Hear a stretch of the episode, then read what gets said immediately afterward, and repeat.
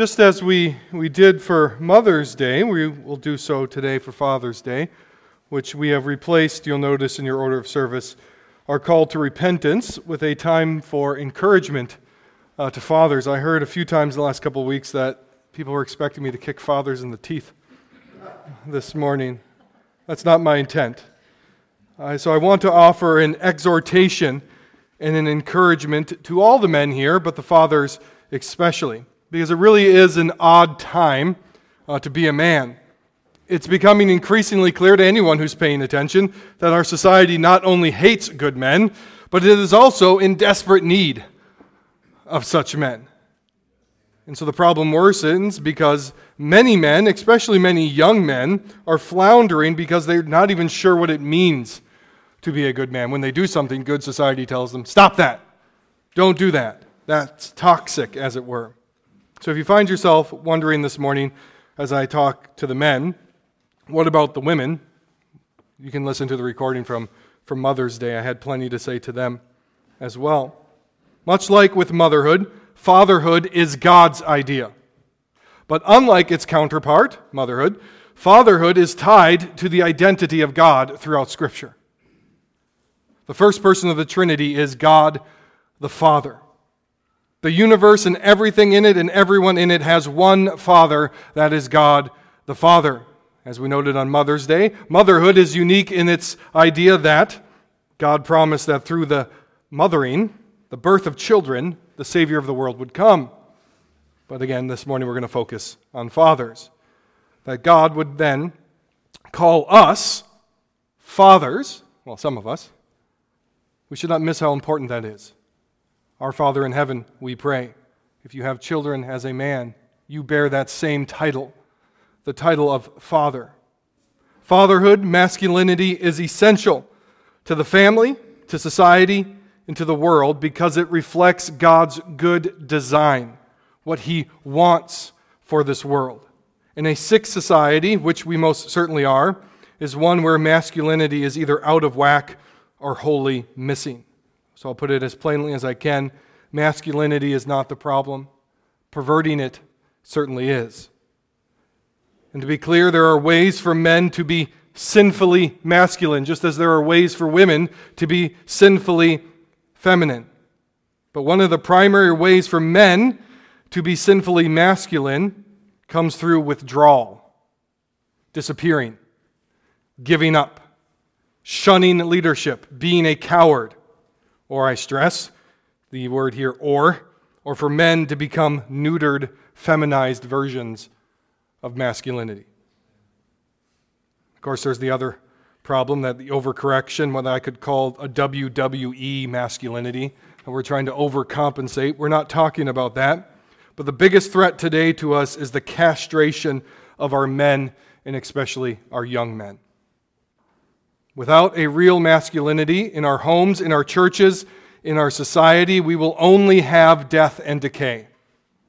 Feminized men lead to feminized world, leads to a feminized death and rot. Because God is our Father and fatherhood is baked into the universe, it is essential that we have good fathers and good masculinity. God created them male and female because we need both men and women, and we need men to be men and women to be women. So, fatherhood, healthy masculinity, it brings with it blessings, life, it builds families, it builds societies, it builds churches. It takes risks, it leads, it comforts, it counsels, it protects, it disciplines, and it instructs. And without that, everything else will fall apart. We need men of character. Just about every sociological study screams to us today about one underlying problem in our world, in, our, in America, and that is the idea of father hunger or the absence of fathers. Every study says it, and yet we continue to fight against it and go the other way. Consider some of these stats 85% of all youths in prison come from fatherless homes. 71% of all high school dropouts, fatherless homes. 90% of all homeless and runaway children, fatherless home. 60% of all suicides. 85% of children with behavioral problems, No father in the picture. Children from fatherless homes are four times more likely to be impoverished, seven times more likely for teen pregnancy, and nearly three times more likely to deal drugs or illegally carry a firearm for the wrong purposes. Men, you are needed. Men, being men is good.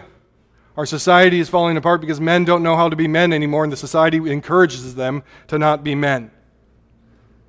Despite these and many more alarming facts, Fatherlessness persists and is often ignored as a root cause in our world for our problems. And here's an interesting thing even for fathers who are in the home, only 43% of fathers see the idea of being a father as important to their identity. How many lies have we swallowed? So, to the fathers here this morning, I hope to encourage you that your children need you. They need you actively involved.